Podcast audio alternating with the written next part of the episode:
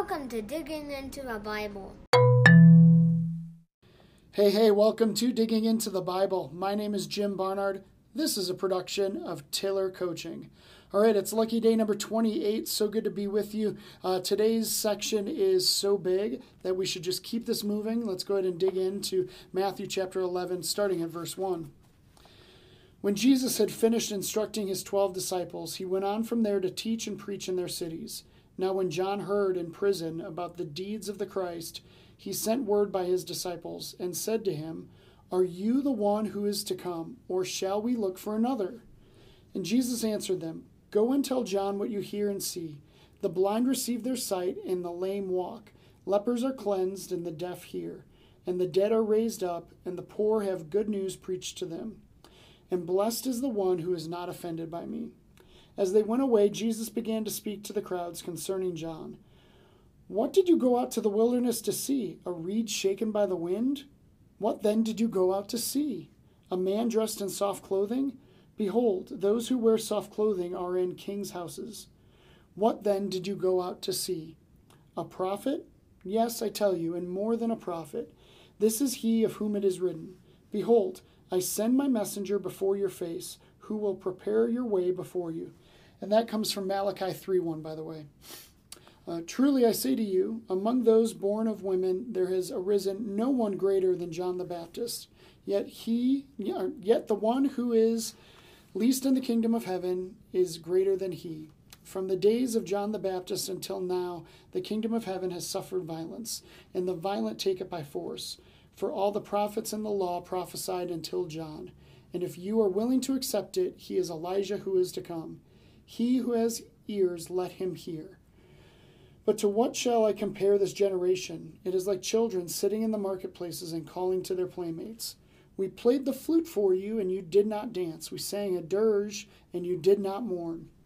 For John neither came eating nor drinking, and they say, He has a demon. And the Son of Man came eating and drinking, and they say, Look at him, a glutton and a drunkard, and a friend of tax collectors and sinners. Yet wisdom is justified by her deeds. All right, so um, this section's obviously about John the Baptist, and um, I, I love the question that Jesus is, is asking about look, why did you guys go out to see him? Why did you travel out to the wilderness? Uh, John had an ability to uh, collect a crowd and create attention, and there's a purpose to that.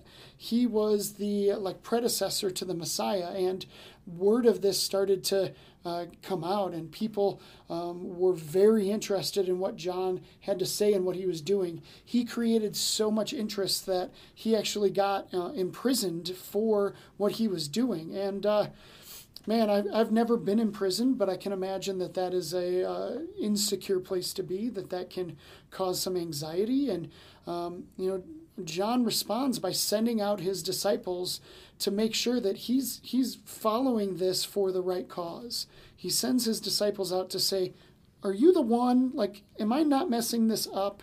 I believe that you're the one, and uh, uh, just help me out. Make sure I'm on the right path here." And I love this honesty. You know, um, John was there at the at the baptism. Obviously, he's the one that got to dunk Jesus and observe firsthand like the the spirit of of God come upon Jesus and this glorious moment where God is saying, "This is my son with whom I'm well pleased." And um, you know what what more do you need, John? Like, I know you're in an insecure place, but like that's pretty telling. You've you've dunked a lot of people, and that has never happened before. So why are you asking? And you know what? I almost can't even answer that question other than like he's in a hard place, right? Like it's it it's a challenge for him and he he has the freedom to go and ask Jesus directly. And I love that. There's a lesson in that. Um, Jesus doesn't shame him for those questions. He he does answer it in a weird way, but Jesus has got his style, right? Like he, Jesus is ask, answering the question in his own Jesus style. He's not shaming John for the question. He's affirming him, and then he turns around and you know says these amazing things about John. There's a stamp of approval for John, and You know, it's it's none of this is by accident.